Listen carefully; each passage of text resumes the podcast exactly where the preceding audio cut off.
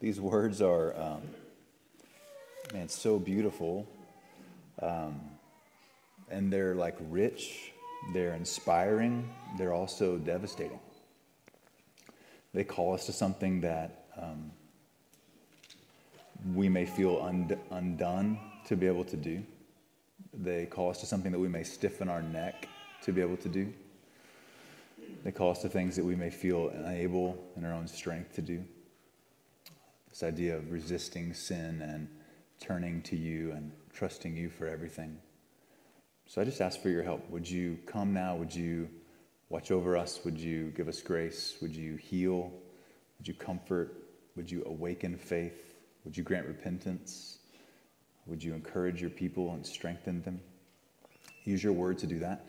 It is powerful, the scriptures say. It says it's things like um, nourishing honey. It's bread that we eat and consume. It's also called a light to our path. It's called a sword that pierces our hearts. It's called a balm that heals our wounds. It's also called a, a hammer that breaks a rock. So would you do all that work? Would you, would you pierce? Would you soothe? Would you nourish? Would you shatter? Would you heal? We ask in Jesus' name. Amen. Amen. Hey, Chris, if you want me to do something different, let me know. Uh, otherwise, I trust you to keep fighting the fight. Fight the good fight back there. I'm sure it's my fault. I just don't know how it's my fault. Um, so, all right, man. Hey, uh, if you're new with us, we started a series last week uh, around change, uh, really the idea of transformation. And it wasn't just because it was the new year. It actually, I think, is the central theme of the Christian message. If you ask, like, why did Jesus come, or why did God make a people, or, or why do we even exist, it's about us knowing God and being transformed and changed. And so we looked last week at the beginning of this text. It's a series on change that's the central Christian message, and so therefore we want it to be the central message of our church. We're trying to find our marching orders or our template or our philosophy of ministry or our, our framework from this text, because I think in these words, because it's the central part of the Scriptures, it's what God created us for and what He promises to do, it just makes a ton of sense that we would align our church in our programming, our staffing, our efforts, our messages, the way we encounter people around this text. And I think it gives us a framework for change. But I wonder, like, what you would say is the formula for change. Like, how does change happen? If you started New Year's resolutions and you're ready to see some change, like, what were you aiming at for change? Because you've got a lot of options, right? You've got self-denial kind of promises of change. You've got indulgent kind of promises of change. You've got things about goals and looking forward. You've got things about going back to heal childhood wounds. You've got lots of ways to think about what we need to be able to change. And maybe all of those things are really healthy, but I think when the Bible describes how change happens, we see a consistent pattern of three things. What we looked at last week was the essential part of knowing Jesus. There is no change, no real transformation from the inside out without Jesus. So the Christian message is that because of what Christ has done, you actually can be changed, but you can't be transformed without trusting Him. It's the essential starting place for change. So, so we trust Jesus, and then the text says in lots of places that we turn away from other things we have been trusting. Because before, maybe you were introduced to Jesus, and maybe this is your life now as you kind of wrestle with how to live and how to survive and how to engage relationships and how to move forward in the world around you. You, you were trusting something else before Jesus. So the Bible has this consistent message, both to those who don't know God and those who are following God, to turn away from other things that they've been trusting, to, to repent, to, to leave those things behind. This text will use language like garments of clothing, that you take off the things of the past, the other things that you used to trust. It's a word for repentance or unburdening. And then the third component is not just to kind of be exposed there to take these things off, but to put something else on, to learn to walk in grace, to, to put on the things of the Spirit, to follow the commands of Jesus. He didn't just call us to kind of academically trust Him and stop doing bad things. He called us into a life in the kingdom. So it's trusting Jesus, turning away from other things that we've trusted, and then looking to Him to teach us how to go forward. I just want to encourage you with a couple other places where we see uh, this pattern. Now, this is what I described was verses one to seventeen. one to four in this chapter three of Colossians is this trust in Christ. five to eleven is repentance, and twelve to seventeen is learning how to walk by the Spirit. But, but if we flip over just like one page to Colossians chapter one, verses twenty-seven and twenty-eight, you'll see the same pattern. He's talking to, to Gentiles, and so he says, those who've been on the outside, who've been welcomed, then he says, to them God made known how great among the Gentiles are the riches of the glory of His mystery, which is Christ in you. That, that's the good news of the gospel, the, the hope of glory. It starts with that. It says, Him we proclaim, He's the center of everything, and we warn everyone, saying, turn away from these things, and we teach everyone with all wisdom that we may present everyone mature in Christ. For this I toil and struggle with all of His energy that He powerfully works within me. So we see the hope of glory is Jesus. There's a warning to turn away from things that we used to follow, and then a teaching or an instructing or a learning about how to actually follow God. Uh, we see it again in Titus chapter two. Hey, I would love for you to write this down if you're taking notes. I would love for you to memorize this text. It's a beautiful passage. Titus chapter two, verses eleven to fourteen. We see it actually twice. You see this rhythm two times in this text. This is verse eleven in Titus chapter two. He says, for the grace of God has appeared, bringing salvation for all people. That's the good news of the gospel. That's the Christian message. That's what Christ came to do. Verse twelve, and this trains us to renounce ungodliness and worldly passions. So hearing the good news of the gospel has a training impact to turn away from the things of the world and to live self-controlled, upright, and godly lives in the present age. Not just stopping something, but moving towards something that has this godly life. Verse thirteen, waiting for our blessed hope, the appearing of the glory of our great God and Savior Jesus Christ. It has this future orientation. And then he says it again in verse fourteen. This one who we wait for, he gave himself up for us to redeem us from all lawlessness. That's the good news of the gospel. That Jesus died because you couldn't save yourself, you couldn't heal yourself, you couldn't make yourself right with God. He died to redeem you from all the things that you have done. Things that you've thought, things that you've longed for, things that you've acted on, things inside and outside. He died to redeem us from all lawlessness and to purify us for himself, a people for his own possession, to, to not just forgive us, but to actually purify us, to have us repent and turn away from those things so that we would become zealous for good works. This pattern is all over the place. We see it also in like First Peter chapter two. He himself bore our sins in his body on the tree that we might die to sin. He died so that we might die to sin and live to righteousness. And then this beautiful promise that by his wounds we have been healed. Because of what he did, change is actually possible. For we were straying like sheep, but now we have returned to the shepherd and overseer of our souls. Okay, last week we spent time on this first component. And they're not like three test tubes or three distinct columns. They obviously overlap and they intermingle. What we trust with Jesus influences how we see what we were trusting that wasn't him and leads us to actually change. But, but we want to focus it kind of distinctly on each of these parts. Last week in chapter three of Colossians one to four, we just talked about the good news of the gospel, that because of what Jesus has done, you can be set free. You can be forgiven. Your life can actually be transformed and changed. He offers you salvation and the forgiveness of sins, moving from death to life, which just please understand this. The Christian invitation is not to living better ways or learning newer things. It's actually about going from death to life. That's the essence and the center place of the gospel. But that looks like something in real life. So to say that is actually then to invite us to something that looks like real freedom, which gets us into this text in chapter three, verses five to eleven, which is where we'll focus this morning. Okay, here's what I want to do. I just have two points for my sermon. How about that? One of them has five subpoints, but I only have two, two points. One is the essential nature, the essential need to execute sin. The other one is the essential need of Jesus for the enablement to do that. The essential need to execute sin and the essential enablement of Jesus is what I want to see in this text. Look with me in chapter three, verse five of Colossians. It's on page nine eighty-four if you close that Bible in front of you. And I would love for you to have a Bible in front of you.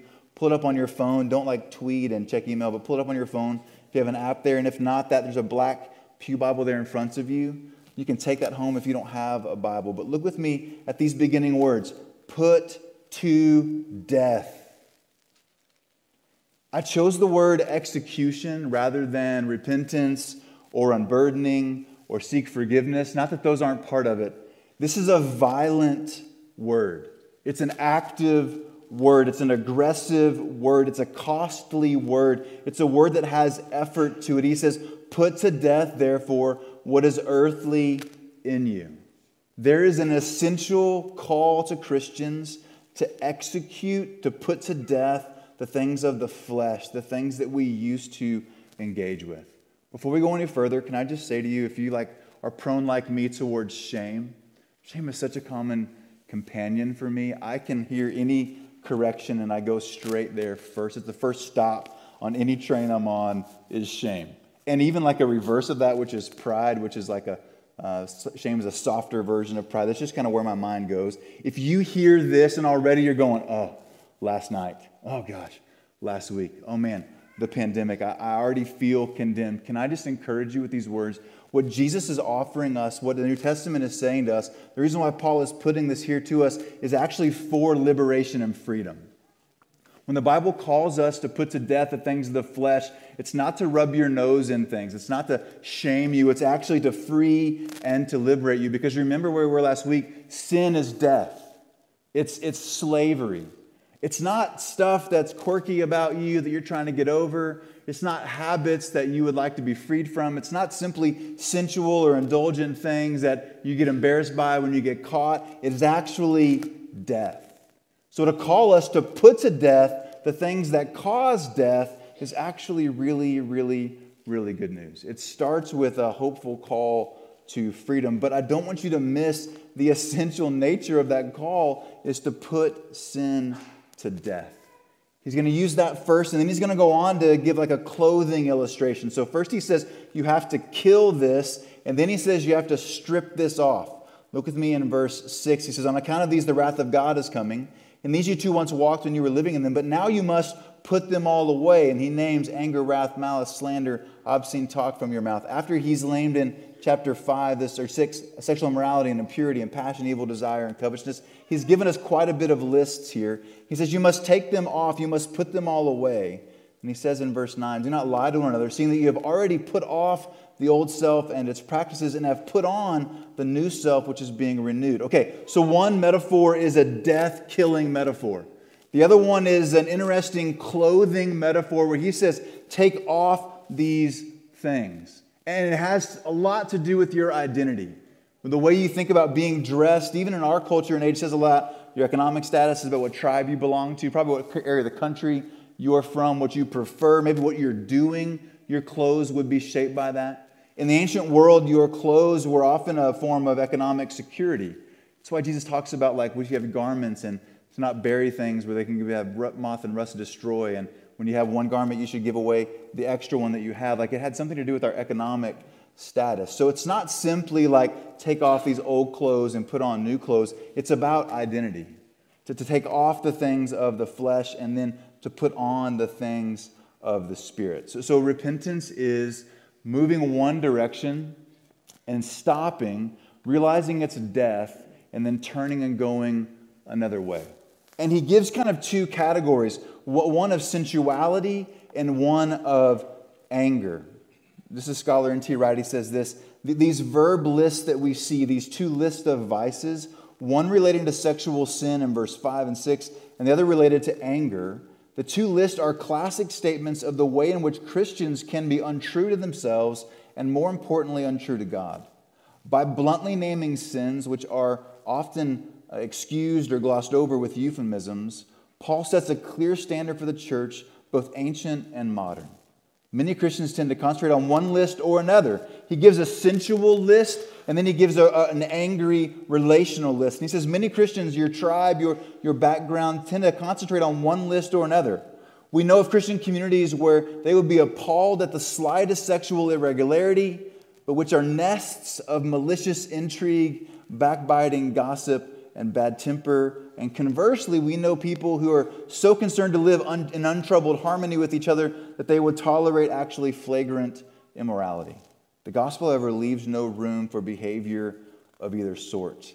I spent some time just wondering, like, why does he give us two lists? And to see in there both sex and sensuality, the, the comfort and the approval that would come from those things, and then anger, the relational frameworks of how we treat people with control and power. And then to stop and say, oh my gosh, we tend towards one of those two.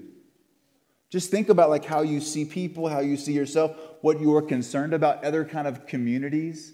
You think about progressive and liberal and conservative. You think about, about where you are in the country. You think about what's a concern for some people.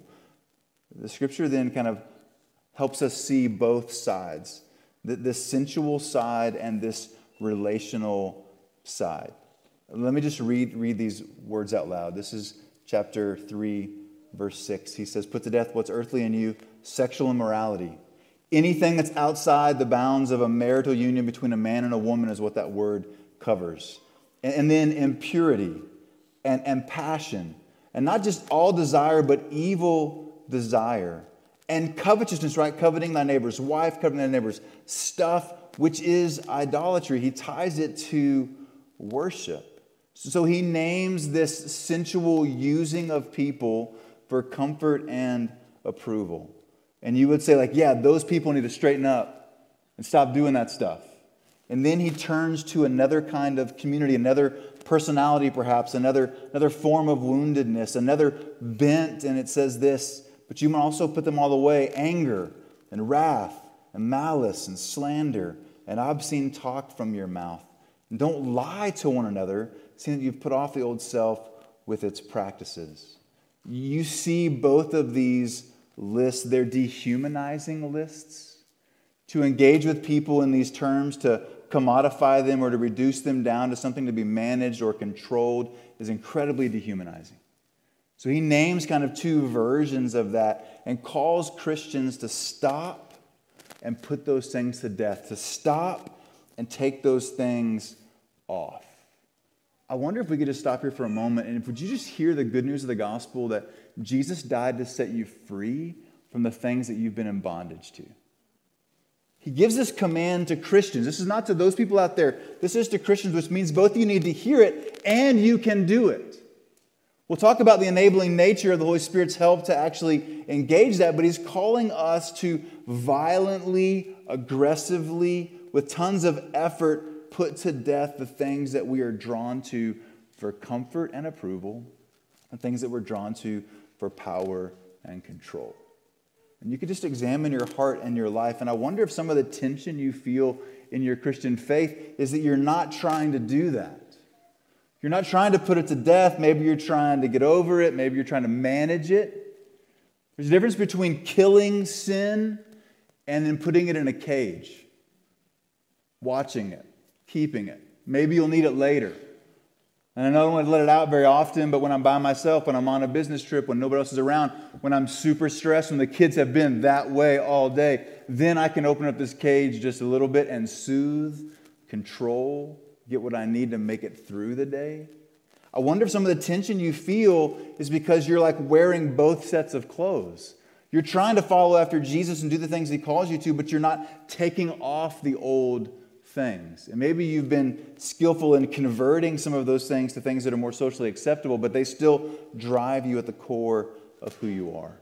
So, so if repentance is walking one way and then turning and walking another way, that's actually fairly simple. What's super hard is to try to walk both directions, right? And I won't do it for very long, but you can just imagine how wide your stance would have to get trying to reach for what was the old way while you're saying, no, no, I believe this, I want this, I, I long for this. And I know this hurts me and hurts other people, but man, for that moment it feels so great. But I know I need to actually come to church and be in community, and I need to give, and I need to be kind and charitable. And so I'm trying to live in both worlds. And I feel torn, actually, between those two worlds. Maybe that describes your experience. And maybe you're frustrated with Jesus because you're going, hey, I was told, trust Christ, everything gets better. Now I feel like I'm constantly doing the splits, relationally, emotionally, spiritually, between two worlds. Can you hear the good news that what God's designed for you is to put this to death so you can turn towards this? With that clothing illustration, maybe you could be comical for a moment and remember that scene, the comedic, and then let it kind of be piercing for a moment. But can you just imagine wearing all those clothes? All the old way, the things that worked, the things that made you happy, the things that got you relationships, got you promoted, got you comfort and approval.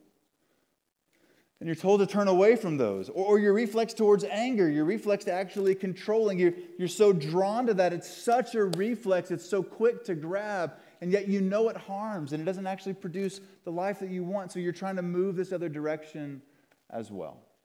Paul lays out for the Christian what is consistent in the biblical teaching of a putting to death what would harm us. And again, it's not because it's simply like embarrassing. It's because it's death. The Scripture elevates our understanding, and our world does everything it can do to push down the weight of sin, to make it something that's just something I want to overcome or, or manage or keep in a cage or just kind of get through or not be too embarrassed, not let anybody know about it.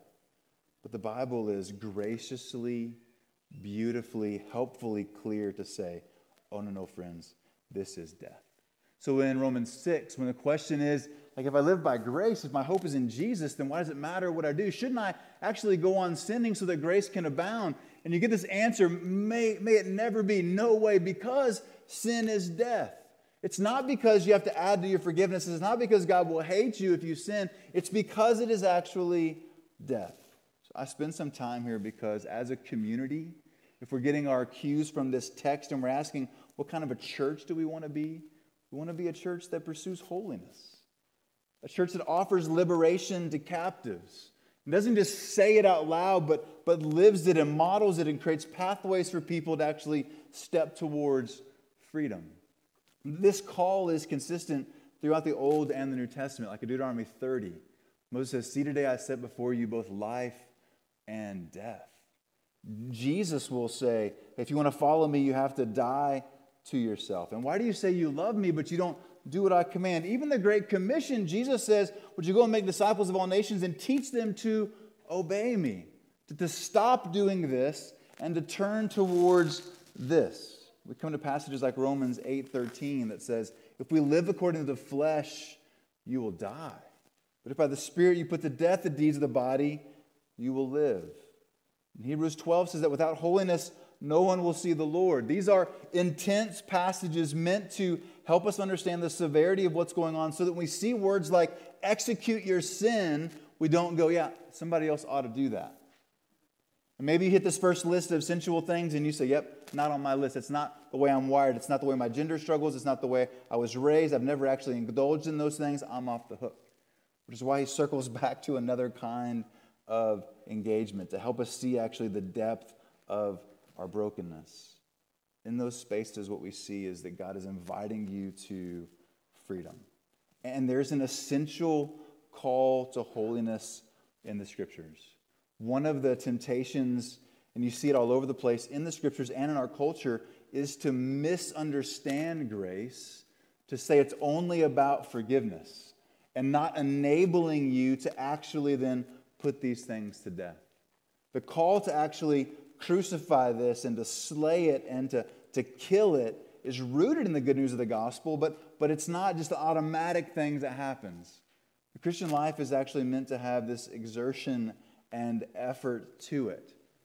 By God's grace, by His Spirit, but it is a sweaty effort thing. You, you have to kill it. You have to put it down. You have to fight.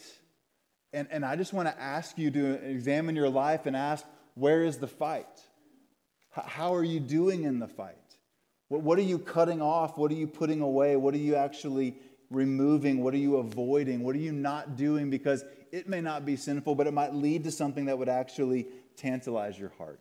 It might lead to some belief that would actually engage in your anger and how you see people. And now you say, oh, Pastor, you're getting into legalism. You're going to say now we're a church that actually kind of is compelled by doing the right thing. And I want to say yes. Yes. A thousand times yes, we want to put to death these things so that we can move towards the things of the Spirit. And that is not legalism. It is freedom. It's not shame and rubbing your face in it. It's not ranking each other. He's actually going to put this like a beautiful qualifying qualifier at the bottom of this saying, we are in the same space regardless of your background, regardless of where you come from, regardless of, of your heritage. All of us are in the same boat, verse eleven says, but He calls us to holiness. And I simply want to camp here for a moment because I don't think you will be able to engage the good news of the gospel fully unless you let the weight of this text hit you for what it is. We want to be a people that step away from sin. So, so you have to slay it, one scholar said, and then you have to strip it off. You have to put it to death, and you have to remove it. And it's something that you do by God's grace, His enabling power, but, but you're the one who does it. This is, Dallas Willard says this, that grace is not opposed to effort. It's opposed to earning. Grace is not opposed to effort. It's opposed to earning. Earning is an attitude. Effort is an action. Grace, you know, does not have to do with forgiveness of sins alone. It's actually meant to change and transform us. Okay, I want to move into this enabling power. I wanted you to kind of feel the weight of it. I want you to understand the, the cost here. I want you to see the way the Bible talks about, about sin. But if we just move on to the next point without stopping for a second and going, hey, where are you with that? I fear we would move towards just simple theory. Can you just take a moment? I'm actually going to ask you to bow your head and close your eyes for just a second. We're not done. Just bow your head and close your eyes for just a second. What is the thing that you need to put to death? Where are you stuck? What keeps haunting you? What is the place that you keep excusing? What's the one more time thing about your life? Where do you feel overwhelmed? What are you hiding? Of course, I'm speaking primarily to Christians. This passage is primarily to Christians. If you're in the room and you're not a follower of Jesus, would you hear this is not like a, a self-effort thing? We can put these things to death because of the death of Jesus. There's a gospel offer even in this invitation to put this to death, to realize that Christ himself died in our place so that we could actually be free. For you, the invitation is to trust Christ. But for Christians, would you just give name to this thing? And I wonder if by the time we're done today, you would have the courage and the clarity of mind to say, I'm going to take a step. I want you to name it so that it feels real. I want you to name it so that we're not just talking about stuff in this room. I want you to name it because it has a real impact on your life. Sexual immorality, impurity, passion, evil desire, covetousness, anger, wrath, malice, slander, obscene talk, lying and deceiving, and any other thing that you might think of. You just say a prayer now with that and ask for God's help. You named it. You probably taste it. Would you just ask for God's help?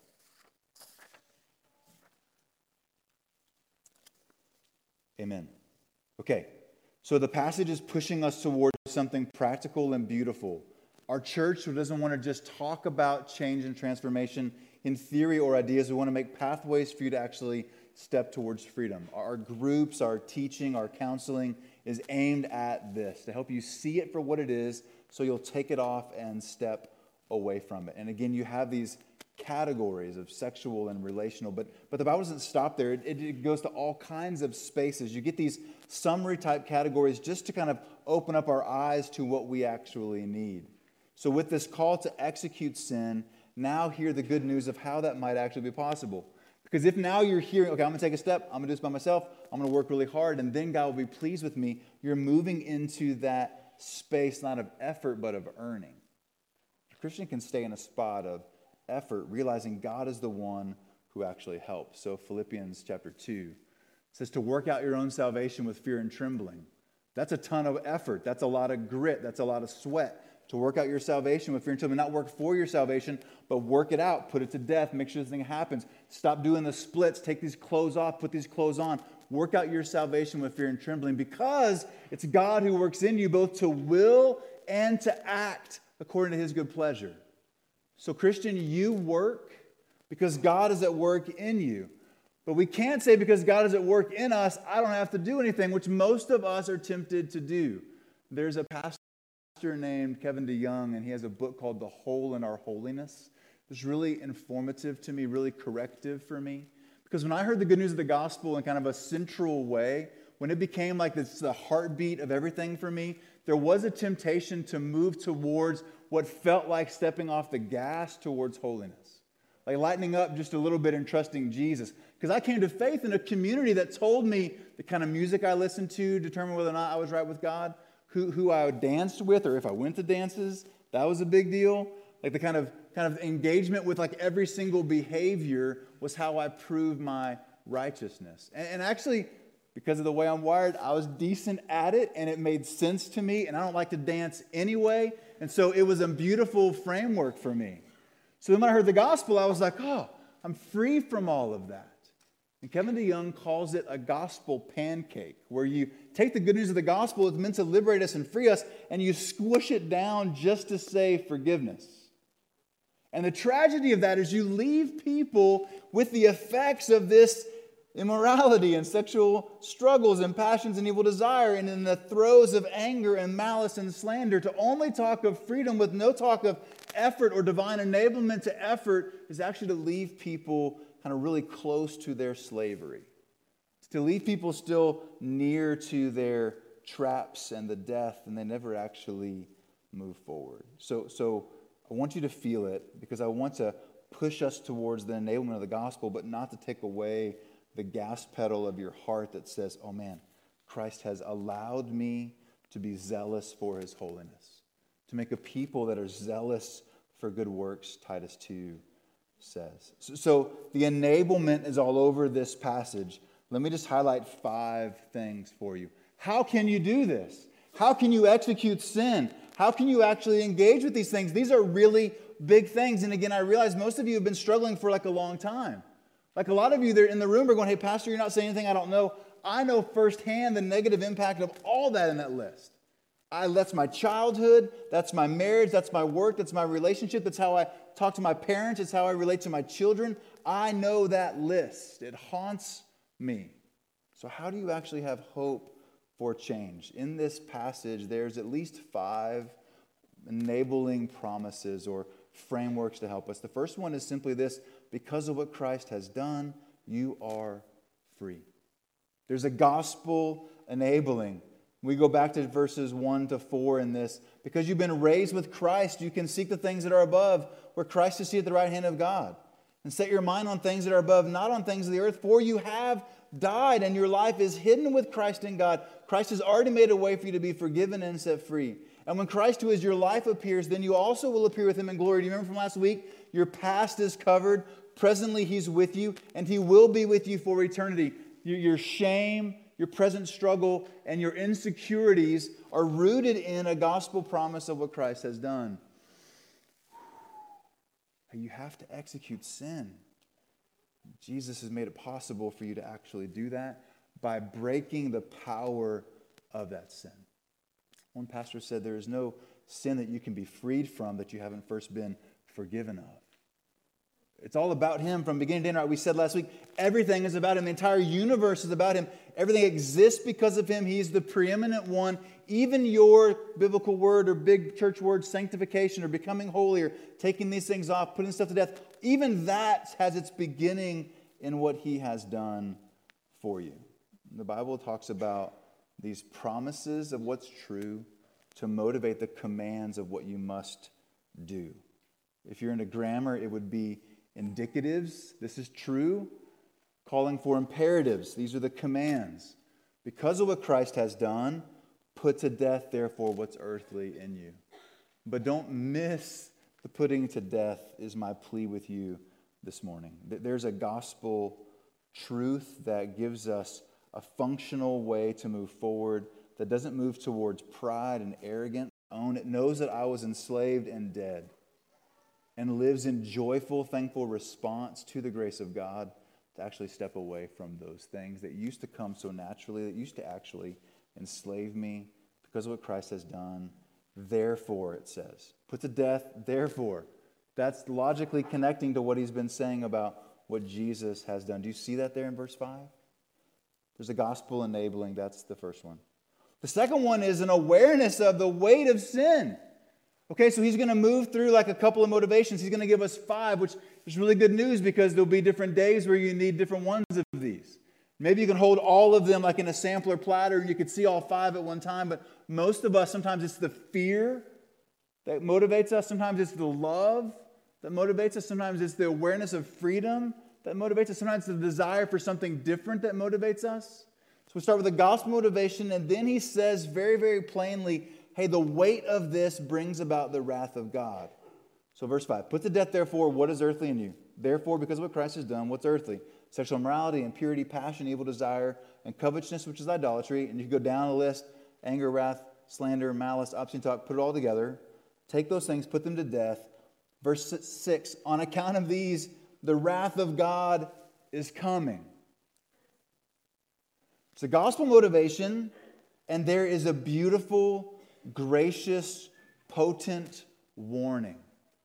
Hey, this is not like stuff about your personality that you should get better or you're going to get embarrassed. This is not like little things that you want to work on over the next decade. This is stuff that deserves the wrath of God. The wrath of God is coming because of these things. For the Christian, it awakens us to the weight and severity of sin. And it also has a warning that is motivating us. It's true that a Christian can't lose his salvation. That is totally true. It's also true that those who are saved begin to look like they are saved and liberated. That the captives that have been set free actually live as captives who have been set free. And the Bible knows no assurance of those who thumb their nose at the warnings of God's wrath and say, whew, not me. Trust in Jesus. I can do whatever I want. That would be actually crazy. It would actually be crazy, as appealing as it is to our flesh, because then I could do the splits and do both. I could grab a hold of all the stuff I want in the flesh, and I could claim to be rightly related to God. As appealing cognitively as that is, the experience it would tore you apart, and it actually would be dehumanizing to you. It actually would, would talk about the impotence of a gospel like that, that couldn't actually save or rescue or redeem. So, so to warn of the wrath of God is to actually motivate Christians. Hey, the thing that you're wrestling with deserves the wrath of God. He died to bear the weight for that. And for you to indulge in it would not just be really confusing, it would be super inconsistent, and it would be very, very dangerous. To be a church then who talks sober-mindedly about the weight of sin, that invites people to real freedom, not just academic or cognitive or intellectual freedom, but real life freedom, means we must understand the severity of these things. We must actually move away and take them off. It's not about achieving things, but it is about embracing the freedom that Christ has called us to, and stopping to realize the weight of what these things are helps us so much. And we live in a very confusing world, friends, where you're a consumer that's being targeted and marketed to all the time. So you actually believe the highest good is your own self-fulfillment, you expressing yourself the way you desire and long to. That's the highest good in our culture. And the Bible knows nothing of that. What the Bible knows of is to die to our sin and have our righteousness related to God, and Him be the one who actually satisfies us. Him be the one that actually instructs us. Him be the one that we obey, that we follow, that we move towards. So even like to talk about the wrath of God, I realize for a number of you, it's like so bizarre and strange.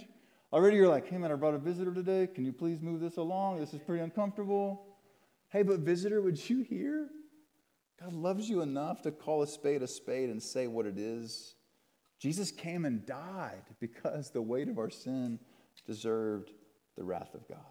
So gospel motivation, a motivation to understand the severity of sin, and, and a warning in that.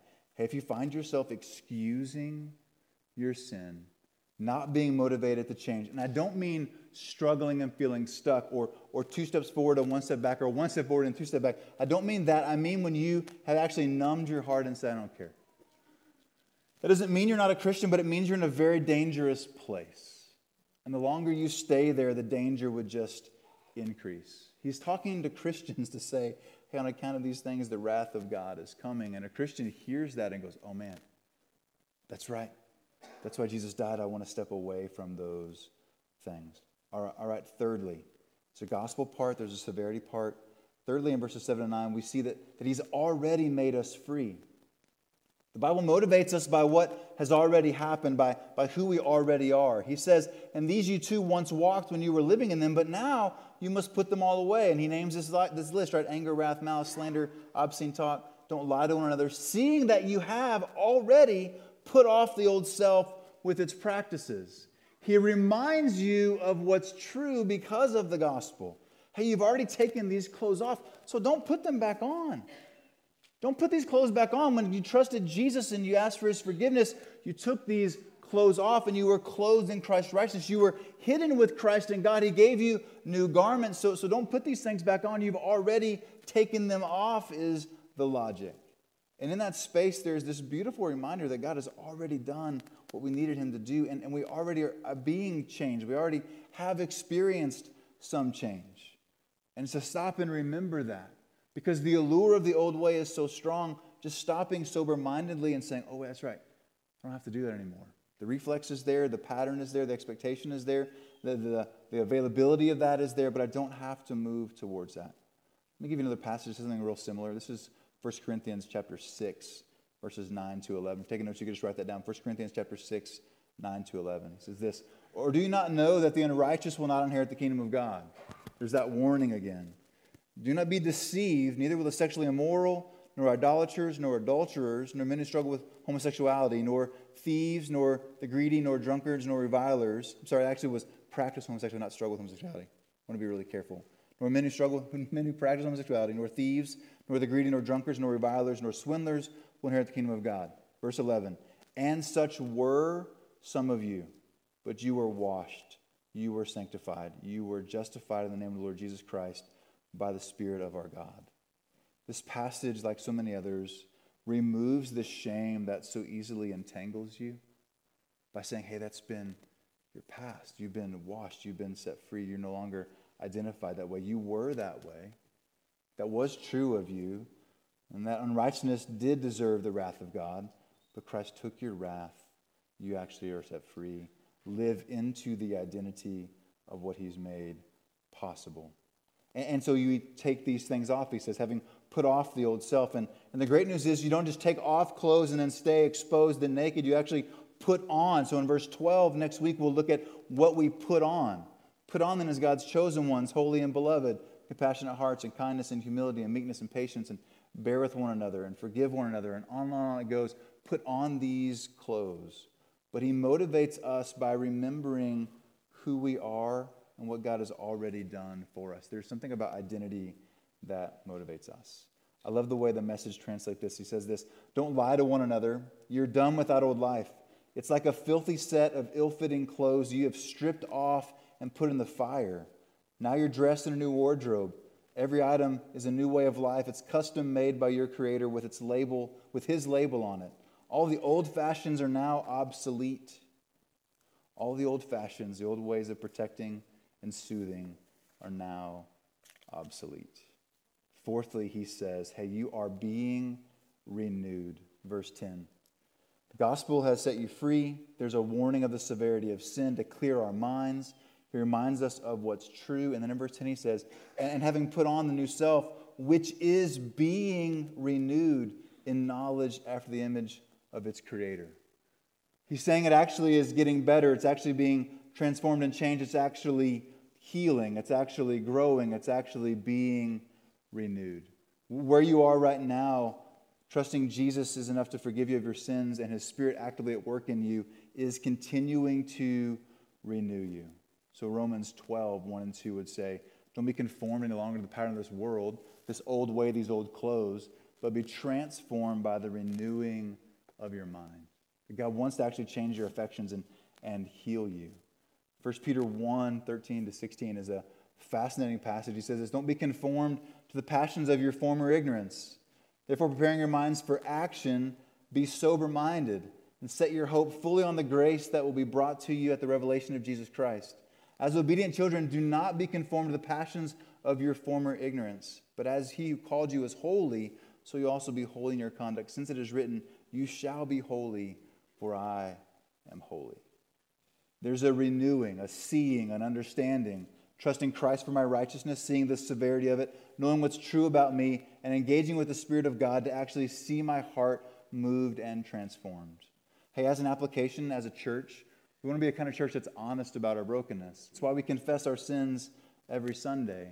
And these liturgies are trying to give us a language so that we might actually know how to talk to God. And we see, like, again, these kind of lists, and so we don't want to leave things out. We want to be exposed to, oh, yeah, that's also near to the heart of God. I haven't thought about greed. I hadn't thought about neglect of the poor. I hadn't thought about people overseas. I hadn't thought about my pride and arrogance. I hadn't thought about the words that I use. I hadn't thought about blank. Growing up in that community for me, that fairly legalistic community that was zealous in so many ways but had some massive side effects, I actually limited my understanding of my own holiness simply down to lust, how I was fighting lust. So I'm a teenage boy going through all the stuff that makes a ton of sense, but I remember thinking like that was the sum total of how I'm doing. If you ask me how I'm doing with Jesus, I would reduce it down to that. How hard am I fighting and resisting lust? The reason why we have these confessions every week is to open up our understanding to see how much there is that God wants to free us from. To give language for confession, again, remember, is not to, to shame you, it's to actually liberate and free you. So we actually start something new. On your bulletin, there's a little Q R code that you could scan that. It'll take you to today's prayers. In our newsletter, we're going to put the songs and the prayers, because if we're saying these are words to help our hearts, I want you to have these words. Sometimes they'll be brand new words. Sometimes they'll be ancient words. Sometimes they'll be words straight out of the scriptures. But words to talk about what's going on inside of me so that I know what is being renewed. So that my scope of how I see what I need is actually expanding. Hey, and then finally the fifth thing, Christ is all and in all. What a sweet word on the eve of Martin Luther King Junior Day to think about the way the gospel liberates us from the racism and prejudice, which would have been rampant in the ancient world. These are categories that would rank and kind of be about socializing people. They, they would be ways that you would think about class and status. One scholar says this, these intermingled distinctions of race and ancestral religion and class and caste provide the best soil for the mutual suspicion and distrust which turns these vices into practice that we see listed in these texts. Which means this, when you see people as the other, it's so easy to take advantage of them. When you see them as the other, it's so easy to abuse them. When you see them as the other, it's easy to be angry with them, online, in person, sensually or relationally. There's a ton in this passage, just in verse eleven. We should spend actually months there sometime. But what, at the very least, what he's saying is the gospel gives us this equal footing. Where all of us are seen both as sinful and redeemed. So it, it removes the ranking, not the distinctions. He's going to give instructions to slave and free. Another list in Galatians talks about male and female. He's not saying there's no longer distinctions there, but there's no longer equality or inequality or ranking or, or some sort of class, caste system in that. So there's an equality there that actually then changes how we think about people. So, so what I'm clicking on for my own pleasure, if I'll stop and see that as a dehumanizing endeavor, not just something to tantalize me, it changes how I engage that.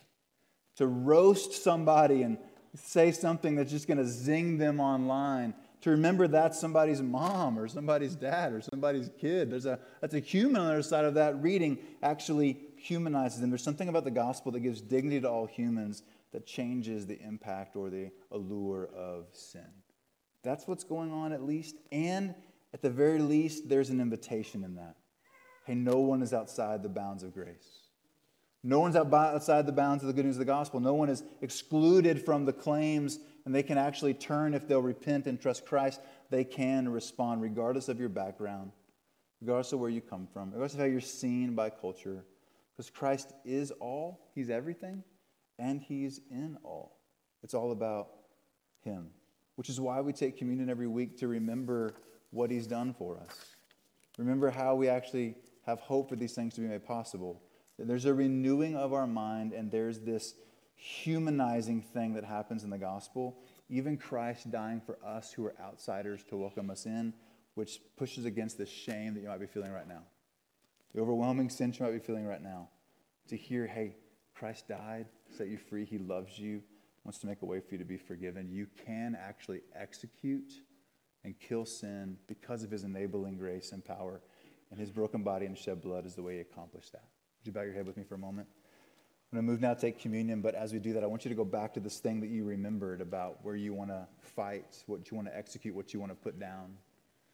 You just ask the Holy Spirit in the next ten minutes to give you steps towards engaging that. Steps towards holiness, steps towards moving towards healing and freedom. As you come forward, if you're a follower of Jesus and you take the bread and wine, would you remember what Christ did to make it possible for you to be forgiven and free? You'll tear a piece of the bread off and dip in the cup, and it'll remind you that his body was broken and his blood was shed. And if you're not a follower of Jesus, just stay in your seat and pray and ask him to speak to you. What he offers you is liberation and freedom and help and forgiveness. He offers you a way to avoid the wrath that's coming for those who are disobedient. He bore that wrath, and that's what we're celebrating in this communion moment. So if you're not a follower of Christ, stay in your seat and pray. I'd love to talk with you after the service. If you are a follower of Jesus, then come and take communion. There'll be gluten-free in the middle. Every aisle will have people who are serving. Let me pray for us. Jesus, we love you. Help us now. Would you do work in our souls? Would you heal, invigorate, challenge, change, help? Would you comfort? Would you speak to us and speak through your sacrifice on our behalf to give us help, we ask in Jesus' name. Amen. Hey, come when you're ready.